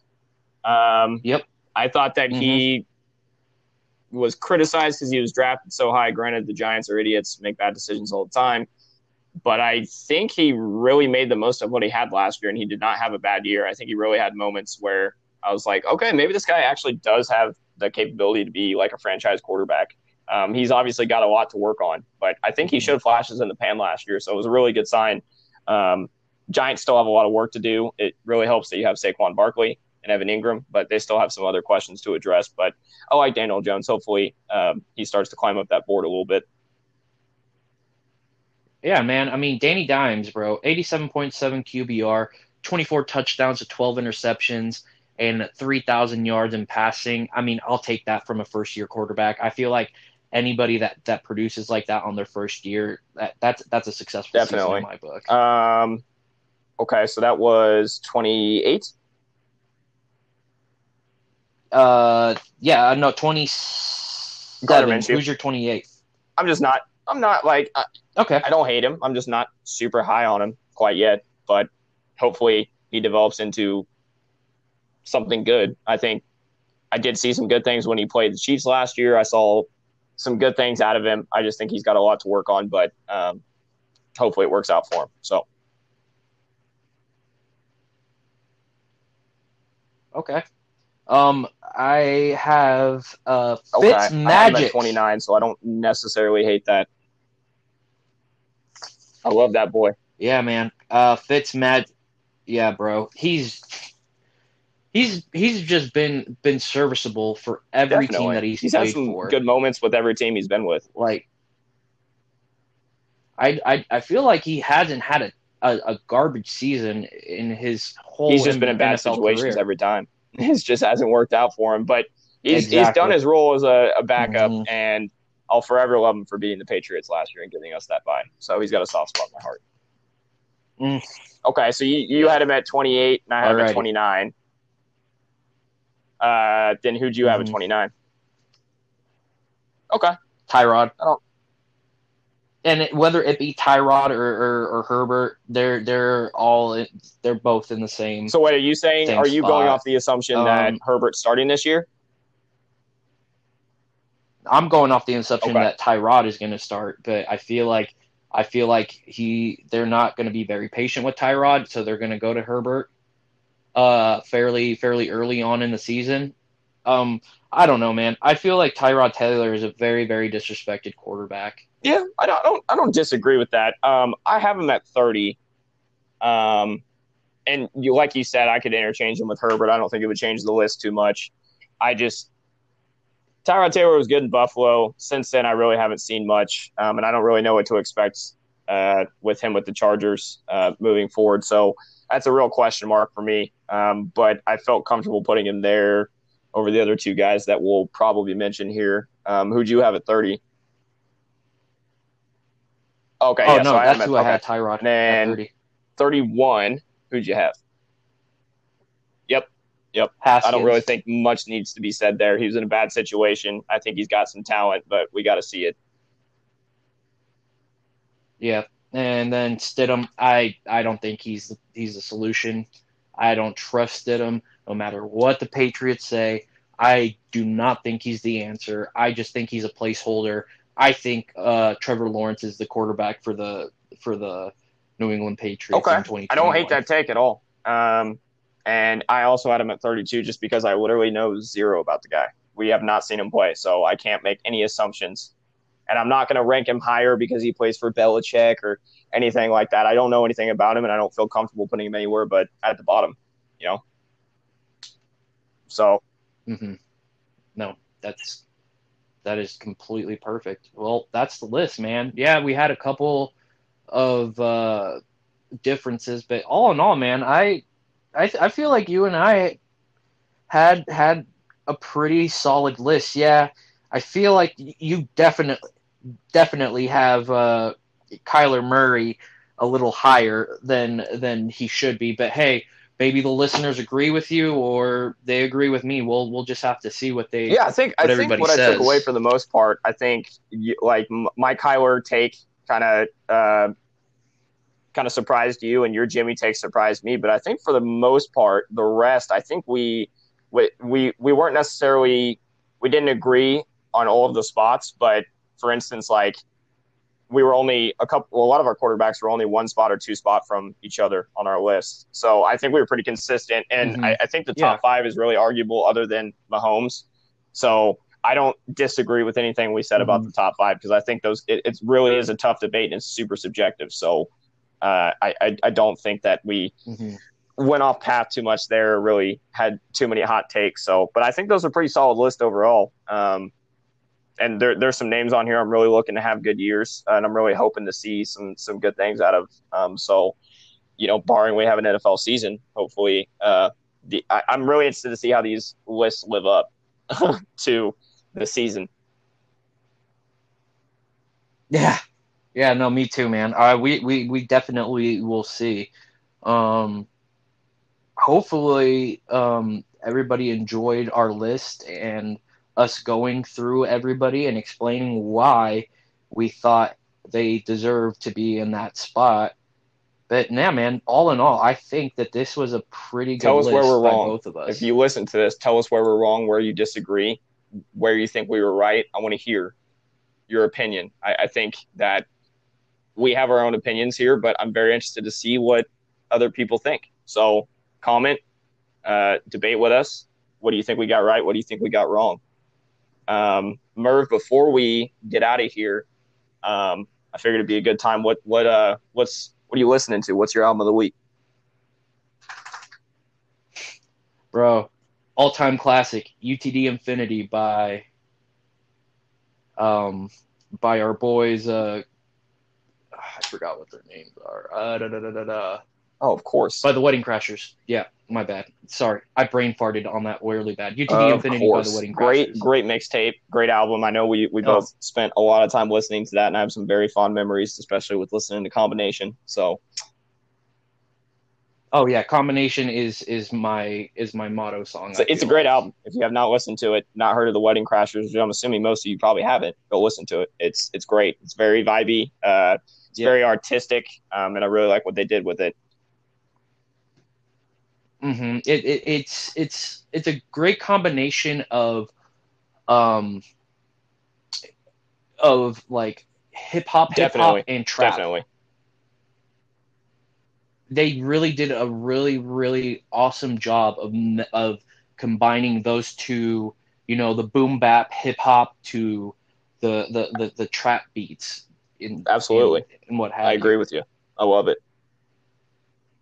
Yeah, yeah. So what about you? I know that you and I have been discussing a lot about about this with you. So I have got, a brand new album, uh, Alfredo, Freddie Gibbs, my boy Freddie Gibbs. It is mm. there is nothing Freddie yeah. Gibbs cannot rap on, and I just love how artsy and creative he's gotten with his music. Um, specifically, my my favorite song off of it is something to rap about with Tyler the Creator. I have a soft spot for Tyler, but it's such a good mm-hmm. song. The the beats are kind of jazzy with kind of a trap vibe mixed into them. They're really cool. Uh, it's it. Yeah, they almost have it. Almost has the same feel that uh that, definitely. That and the Infinity great thing has. about it, like UTD Infinity, is that it's a ten song, thirty five minute tape or album, whichever you want to call it. Um, so it's not a super long listen, but uh, very yeah. enjoyable. Uh, I always every project Freddie's came out with, I, have been a, a, a, huge fan of. I, I really think Freddie uh, is so underrated. Um, but yeah, Alfredo, that's what I'm listening to this week. It's been been on replay nonstop. Bro, I love, love, love. I think uh, Freddie Gibbs is a Absolutely. master lyricist, and I, I, uh, my my all time favorite uh, freestyle is actually Freddie Gibbs's freestyle yes. on the LA Leakers. If you guys haven't heard that, if you guys have not heard that freestyle by the with, with Freddie Gibbs and the LA Leakers, I highly, highly, highly recommend you to watch it. This man is freestyling with his with his with his baby boy on his lap, and his baby boy is completely unfazed by how godly his dad can rap. He just does not get enough credit, man. All the way back to Baby Face Killa, all the way up to 2017 with You Only Live Twice, and even last year with Bandana. Uh, I mean, he's mm-hmm. just he's always putting out bangers. He's always putting out good music. Yes, Oh man, I loved his his collab album Oh, with Curren$y yeah. and Alchemist. Man, I I always always go back to that to that collab album. Man, Freddie Gibbs is Definitely. completely slept on, and I don't know why. I don't understand why. Maybe because he just doesn't doesn't appeal to the to the masses like like a Travis Scott or a Drake does. But you cannot sleep on. Freddie Hey, credit Gibbs to him. He stays in his own lane. He stays out of the headlines. He makes good music, and that's all I can really say. He's he's phenomenal. Yeah. Well, with that, I think we are gonna call it a day for this week, man. I, I I really really enjoyed this pod, man, and I enjoy doing this pod with you. We've been getting a lot of awesome feedback from you guys. Keep bringing it. We we really really love hearing. If there's things that we can do better or things that we're already doing that you don't like, we can't get better if we don't get feedback. We can't go strictly off of what we both envision this to be. We want this to be something that is very organic and very open minded um, from the get go. So if you have suggestions, um, things that you think we should tweak, uh, feel free to give us a shout out, let us know. Um, and we'll keep uh, trying to bring uh, consistent and good content for you guys. Yeah, absolutely. Um, I know that you and I discussed this. This is going to be our last audio only pod. We're going to start fill uh start doing our our Zoom pods um next week and we're, we'll have that content up on YouTube as well for for the people that have been asking for that. I know that a lot of people have asked us for for uh, a video on our pods. Absolutely. Um, and that that's been one of the biggest things that we've gotten so far. So uh, we're gonna we're gonna start bringing that to you guys. Um, I know we love seeing each other, so uh, it's gonna be more enjoyable for the both of us as well. So Yeah, man. This motherfucker's gonna be blowing up, bro. We're blowing up. We're making big moves, big money moves.